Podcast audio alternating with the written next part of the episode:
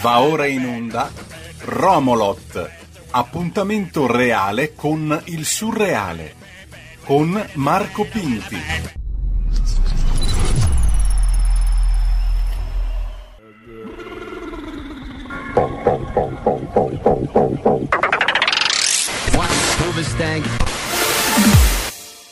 Bebe Chowena, Bebe Chowena, Bebe Chowena.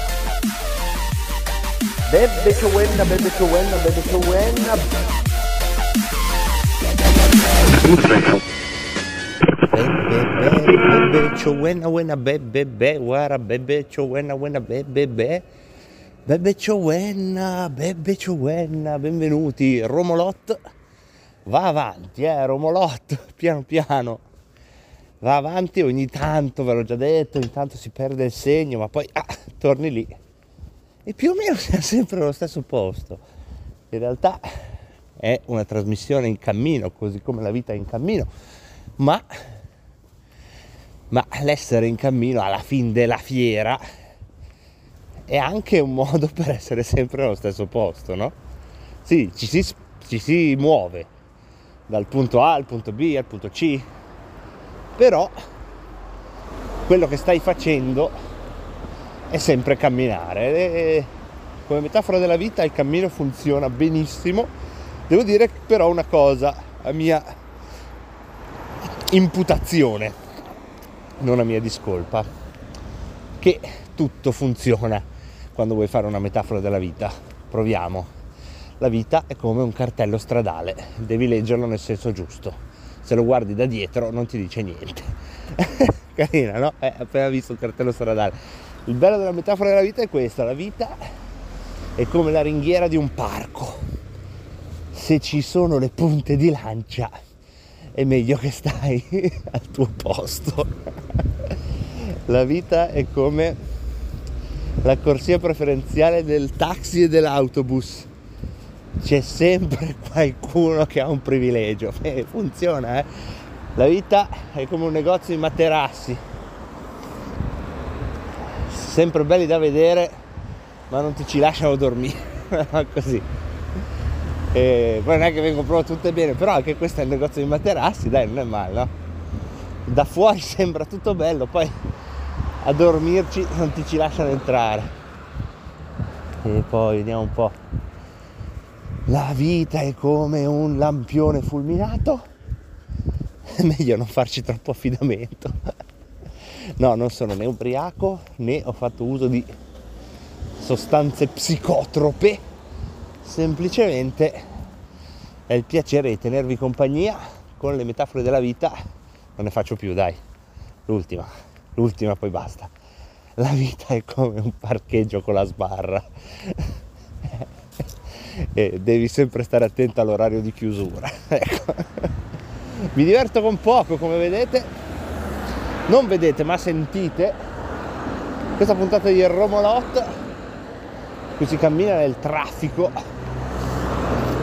e si sarebbe a parlare di politica, ma cosa, cosa dobbiamo dire ancora di politica? Abbiamo capito cosa abbiamo capito? Abbiamo capito questa cosa che non bisogna esaltarsi mai troppo e non bisogna deprimersi mai troppo. Vi ricordate, spettabile pubblico di Radio Libertà affezionato alle sorti della Lega Salvini Premier, vi ricordate l'euforia gioiosa, festosa, baccanalica di quando la Lega festeggiò il 34% alle elezioni europee del 2019 Avete ancora uno sfocato ricordo? Ecco, lì ci esaltammo tantissimo. Un mese dopo la Lega era all'opposizione, senza ministeri, senza sottosegretari, senza presidenti di confessione, senza niente. niente. Vi ricordate invece il dignitoso, solido, fiero, ma diciamolo pure minore risultato del 25 settembre scorso, quell'8,8%? che tanti aveva gettato nel baratro della desperanza, ebbene un mese dopo la Lega ha sei ministeri e non so ancora quanti sottosegretari. Insomma, il governo del paese passa per tutto quello che è strutturale dalle mani della Lega, dall'interno alla, alle infrastrutture con Salvini, al bilancio con Giorgetti, passando per i disabili, per la scuola. E vedete come la lezione è questa, mai esaltarsi, mai deprimersi. Sentite come sciamano, come bisonti infuriati di autoveicoli. E, e di politica abbiamo parlato secondo me perché tanto ne parlano tutti è una cosa pazzesca eh? questo paese devo dire che è proprio interessante perché c'è questa cosa no guardate la televisione ma non solo la televisione anche i giornali e di riflesso i social network ma già qua siamo in una terra diversa eh? li cito per dovere di cronaca però guardate i vecchi mezzi di informazione le radio, le televisioni e i giornali parlano tantissimo di politica tantissimo eh? a ogni ora del giorno su ogni canale e come mai? Eh, che è un vecchio schema no, che va avanti. Cioè, che cosa si racconta? Il potere. Il potere è quello che è in una democrazia o simil tale il potere è la politica, no? E invece poi guardate i social network. Sono questi animali che si sì, raccontano, è vero, anche la politica, ma durante il covid raccontavano soprattutto la politica ma adesso sono tornati a farsi i fatti loro ed è un po' la dimensione di questo gioco di specchi che secondo me ci racconta tanto del, del momento in cui siamo no? c'è come una un'astronave, una bolla chiamatela come volete che si occupa della politica sono sempre meno gli eletti, sempre meno quelli che seguono da vicino il lavoro degli eletti, sempre meno gli iscritti ai partiti, sempre più difficile il funzionamento dei partiti, però comunque è una cittadella che è ancora in piedi, no? La politica in generale, tutta. E poi c'è uno scoramento, un sempre crescente numero di persone che non si voltano contro la politica, che non lanciano i pomodori, ma si girano da un'altra parte. E questo secondo me è un movimento molto interessante. E questo è un movimento interessante proprio, no? Che da un po' che vediamo, che vediamo succedere. E l'astensionismo lo ha misurato. Cioè tra gli italiani che hanno diritto al voto, 4 su 10 hanno detto non vado. E, e questo è interessante, eh? Pinti continua a dire che è interessante, ma spiegaci perché. E non è saperlo, però ci sono delle teorie che sto ipotizzando. Hai del tempo che ti cresce, sì, va bene, ho del tempo che mi cresce, poi ho ad esempio 13 minuti ancora da riempire insieme a voi, quindi questo tempo che mi cresce in realtà lo, lo, lo facciamo crescere insieme, eh? non è che... Dai Cristina, qui stanno dico delle ipotesi, no? non so se faccio bene a smascherare. Ecco, purtroppo la verità è che non esiste il laboratorio del Pinti pieno di fogli, sono scritto le ipotesi che poi vengono testate con degli alambicchi da alchimista per vedere se funzionano. Non, non, è così.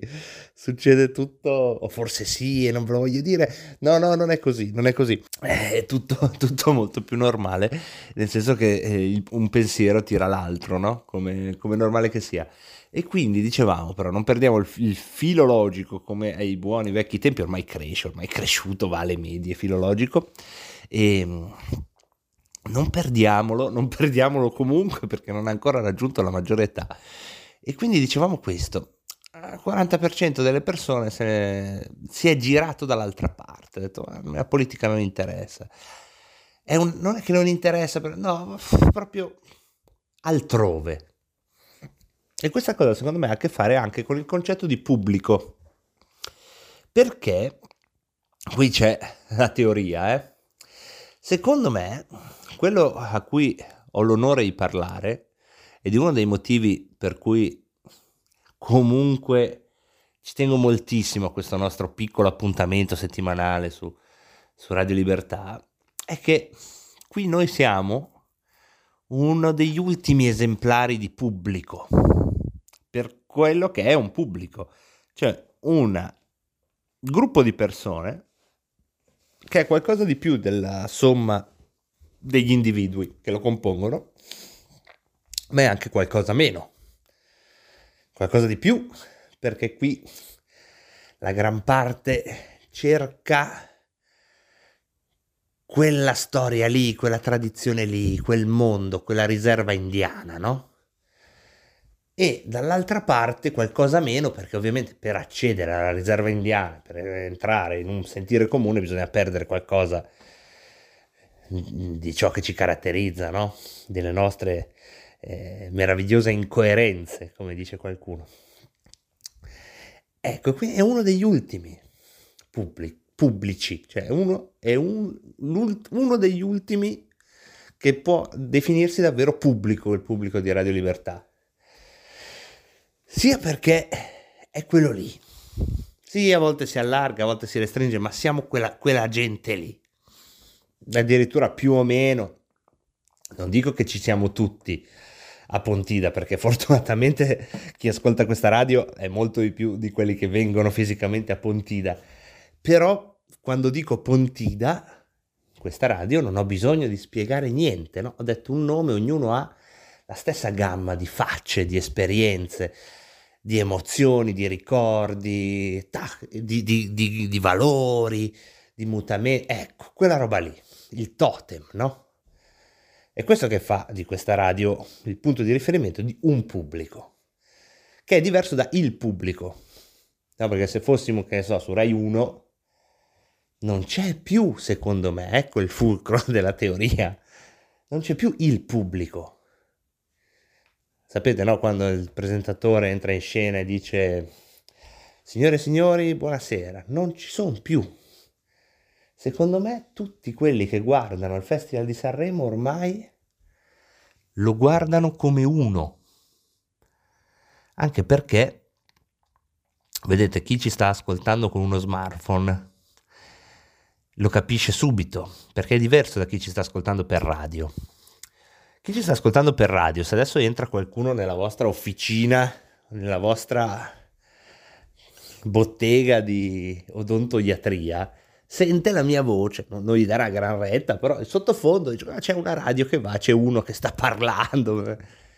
Se invece uno ci sta ascoltando con le cuffiette, con lo smartphone, siamo io e lui, siamo io e te. È incredibile, eh? Però senti come, adesso che parlo solo a te, scusate quelli della radio, eh, sto parlando solo con quello dello smartphone. Ecco, come, non sei a disagio, come è normale come quante conferenze senti, che in realtà sei tu e il professore che sta parlando, quante, quante canzoni ascolti hai l'impressione che ce l'hai lì seduto di fianco, Renato Zero, i migliori, siete tu e lui.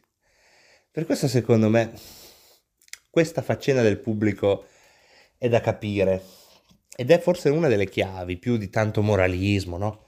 che si fa, eh, la corruzione, bla bla bla tutte queste robe che poi portano a rutti. Io penso che la chiave sia da queste parti, dal fatto che non c'è più un pubblico e quindi la politica fa fatica, sempre più fatica, perché la politica per sua natura parla a un pubblico. Certo, ci sono le cospirazioni quelle parlano individuo per individuo, però non è proprio politica. Immaginate il comizio, eh, piazza piena, arriva il politico e anziché salire sul palco incomincia uno per uno e si pianta lì mezz'ora con uno. Allora tu, ma come ti chiami? No, ma raccontami un po'. No, scusi, eh, sto parlando, dopo arrivo.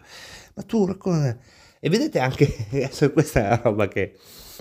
E non fa più il comizio, sta lì, parla con tutti. E vedete come questa roba sembra paradossale, ma riusciamo già a immaginarla.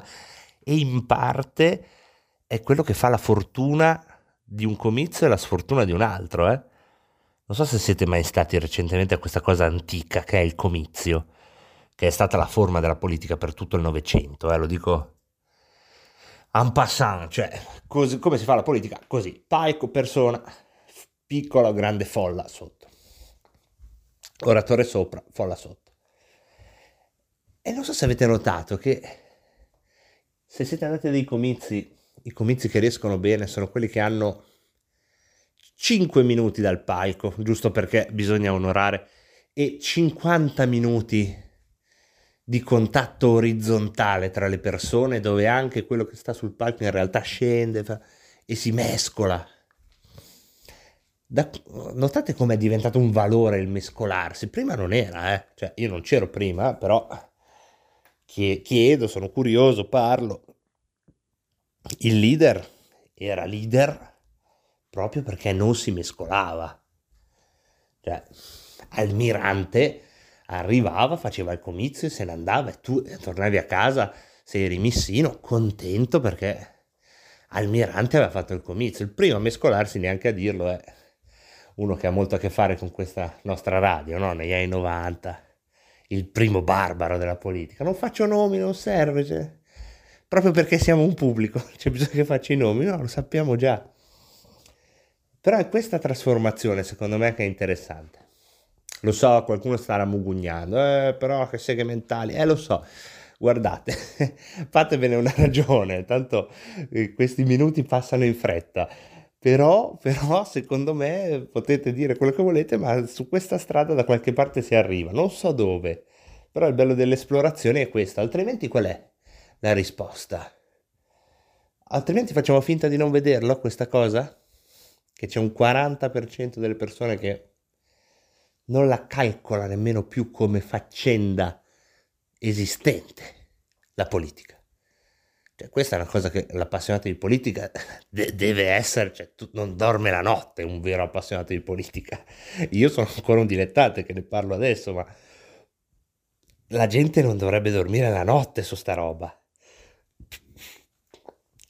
E, e, secondo me va bene le opinioni, i motivi, cioè sicuramente ci sono molte spiegazioni e molti argomenti più concreti del mio, eh?